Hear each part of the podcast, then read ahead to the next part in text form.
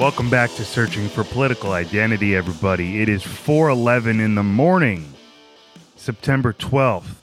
We're calling this a midnight special. You know, I was going to put the episode out on Saturday, September 11th, the 20th anniversary of September 11th, as I normally do on Saturdays, but I don't know. I just didn't get to it. So we're here now. I'm going to start by telling you my favorite movie line of all time. That's a question that circulates Twitter. So I thought it'd be fun to share this with you. Ready? Here's my Joker impression. Jack Nicholson, by far the best Joker. Okay, here it goes. I'm only laughing on the outside. My smile is just skin deep. If you could see inside, I'm really crying. You might join me for a weep. And then he freakishly bows out of the room. All right, not bad, right? All right. Another one that I absolutely love from the Joker in that movie is, you ever dance with the devil in the pale moonlight? I ask that of all my prey. I just like the way it sounds. So I'm working on it. Okay, Hollywood, here I come. All right. I wanted to let you guys know that I'm studying critical race theory in jurisprudence class next week. So if we cover enough of it next week, I'll do the episode on critical race theory next Saturday. And if we don't, then I'll do it the following week, because by then, certainly, I think we'll have covered enough of the material where I'll be able to relay to you what I've been exposed to in that class. So really looking forward to that, because we throw around terms like intersectionality and critical race theory. I do, at least. And I'd be lying if I said I had an appropriate understanding of it. I haven't done the reading. So for now, I'm just regurgitating what I hear Sean Hannity say. So it'll be interesting to see if I agree with Sean Hannity and many on the right in their attitude towards critical race theory, or if I end up thinking that Sean Hannity and them need to take a second look at this material and check their egos at the door. So I'm looking forward to that. Let me say something quick about 9/11. I'm not going to dwell on it. In my episode called Kabul Falls, I recounted my little 9/11 story. And then the following episode, where I interviewed Bart Gellman, I talked with him about 9/11 quite a bit. He gave his perspective, which was tremendous. So I highly recommend you go back and listen to at least that episode with Bart, if you haven't already, if you're looking for a conversation where two people are reflecting on 9/11 and how we changed, America changed, much more so than the world did after that day. And here we are in the present day, dealing with COVID, being ripped apart philosophically by COVID. So I'm looking at this milestone, this 20-year anniversary, you know, as a tough one. It's been a rough 20 years. It's been a scary 20 years, right? Now we're afraid that we could be attacked on our homeland. Here I said I wasn't going to go back into 9/11, but just to say, what a crazy, crazy, crazy, terrible, terrible event that was. And then here we are in COVID. You might say a similar tragedy, a similar, now the numbers obviously are, look, I mean, the numbers are far greater with COVID, but a vibe that's similar. And we are just at a tough place in society right now. So, all the more reason for me to keep doing this podcast. Here's a story for you. Last Thursday, I went to a business networking event. Threw on some slacks, a shirt, shoes, blazer, no tie. I look good. I won't lie to you. And I mixed it up with some peeps, and I met a lot of people who work for some really interesting and very cool nonprofits. Met a couple small business owners, and I got to tell a couple people about the podcast. And one of the ladies who works for the San Diego Chamber of Commerce, who was at this event, and I think is at many of these events. I'll start going to more of them. But I was chatting with her, and she has a son exactly my age, 31. I'll be 32 in a month and a half. But her son's 31, living in San Francisco. He's a sommelier. And he's got a podcast. And so we exchanged info. So let me plug his show right now. It's called The Reluctant Somm. S-O-M-M. The Reluctant Somm podcast. So check that out if you're into spirits, beer, wine. I actually really need to educate myself on that kind of stuff. So I'm going to check it out. But it was great to meet people. Get out there. So not a Brian Eskow move. So it's a good sign that I'm coming out of my shell a bit. That was really fun. The sky opened up. It started pouring. It was an outdoor event. And, you know, we had like one drink and it was cool and people were talking. And then all of a sudden the sky opened up and we had to take shelter. It was fun. It was kind of cool. Why should you listen to this podcast? Well, as you know by now, if you're a listener of mine, I'm trying to take an academic approach to the hottest issues that face America today. And I'm trying to find out what I believe in. I'm searching for political identity. So that's the whole thing. So you should listen to me, not because I'm objective. No one can be truly objective. I'm not claiming that.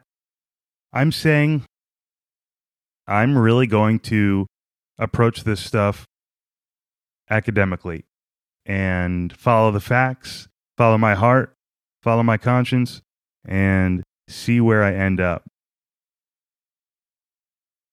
Why did I start this podcast? Well, we all can see the extremes. We all feel the heat, the divide in America. It's real. In fact, I was just watching a little bit of American History X last night. Movie I haven't seen in years, and I was wondering if I'd still love it and feel moved by it. Didn't finish it, but yeah, I was definitely still moved by it. Very hard to watch, but very good. And it reminds you, these are not new issues. These are not new issues. The racism, the immigration, the fear, the white rage. These are not new issues. So I'm going to finish that movie this week. It's important. I think it's worth watching. Edward Norton was incredible in that. But yeah, the divide is real, right? And my thing is, I don't think that the majority or many of Trump supporters are Edward Norton's character in American History X. That's the characterization that some on the left would have you believe. I don't believe that. Do I believe they're out there? Yes. Evil people out there? Yes. Super ignorant, angry people out there? Yes. But the question for me is, if you take away the worst of that and filter out the racism and filter out the fear, is there something redeemable? Is there a redeemable platform? This is what I talk about, Trump's appeal. Why does Trump have the appeal? Well, he has a very strong personality, but he's also tugging on real fabrics, right? That people really hold dear. He's tugging on their heartstrings. People do feel like they're losing their country. I don't know why. Is it because more brown people are in this country than before? I don't know. But yeah, the divide's real. I don't think everyone's as racist as many on the left think, but because I believe that many on the right, Trump supporters in particular, their concerns are not just racist. I think that's far too simplistic. So yeah, I stick up for Trump supporters when I think they're being unfairly criticized. Now, of course, that evil is there. There are white supremacists in this country. There is an element of homegrown terrorism in this country. January 6th, 2021 was very disturbing. Very disturbing. But I am not willing to say that I'm confident that many, most, or the majority, however you want to say it, of the people that stormed the Capitol are racist. Are those people racist, or are they just a little fanatical? Are they a little crazy? Did they buy a little too much into Trump's bullshit? It's a very confusing time with the pandemic. I personally think Trump would have glided to re-election if the pandemic didn't hit, and had he not mishandled it so badly. So these Trump supporters who feel like they finally got their voice in the White House, you know, they're like freaking pissed. And they feel like it was stolen because it was an unusual election due to COVID. So no, I don't think the people that stormed the Capitol are necessarily racist at all. I'm not defending each of their honor. I'm sure there's a few racists in there. But animating Trump's movement, racism, you know, there's got to be a component of it. There's something to it, but maybe that's only because the people like me who are critiquing Trump are racist. What about that? Well, Brian, you're racist. Why? What's racist about saying we put America first? We put American citizens first. Hello, we have the 14th Amendment. Hello, citizens are equal. We don't judge people on their skin color. Americans are Americans, non-Americans are not. All right? What's wrong with taking that platform? And by the way, if you want to call me a racist because I'm supporting a Trump America First MAGA platform, maybe you're the racist. Maybe you're racist. Why are you telling me it's racist to support? I don't support that agenda, the MAGA agenda, but just looking at it through their prism, through their lens. Why are you saying it's racist to support Trump's policies? That's bullshit. What do you say to that? Is Trump really a racist because he said African nations are shithole countries and he launched his run for presidency in 2016 by calling Mexicans rapists and murderers? The birtherism. So maybe it is fair. Maybe it is fair to lob all that criticism at him. Maybe Trump deserves every single bit of it because of what a jerk-off he is and what an asshole he is.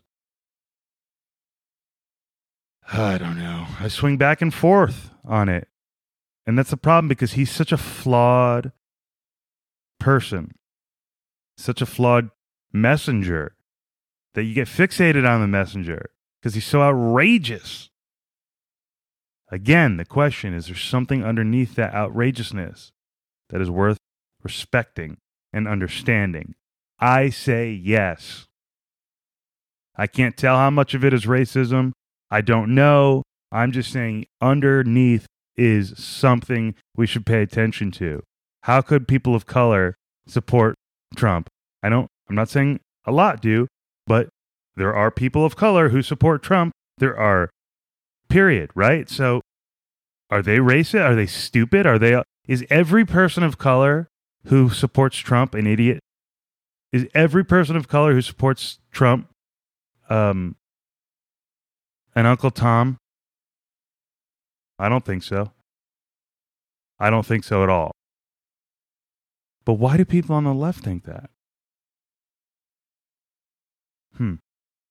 So there's a lot to get into in terms of analyzing Trump supporters. And I will be doing that. I'll be doing plenty of that in the coming weeks. Before I let you go, because I never promised this would be a particularly long episode, let me talk to you about aliens. Here's the question for you. If the United States government put out a report that said, we don't know what these flying objects are, they could be adversaries with advanced technology, they could be theoretically aliens, what do you think it is? Because that is what happened. The government put out a report in June that basically said, they didn't say it's aliens, but they didn't rule it out. And you just start hunting for clips and check out, in fact, let me plug this. Go on YouTube and search The UFO Phenomenon, full documentary 2021, 7 News Spotlight. Watch that documentary. Okay? Guys, aliens might be here.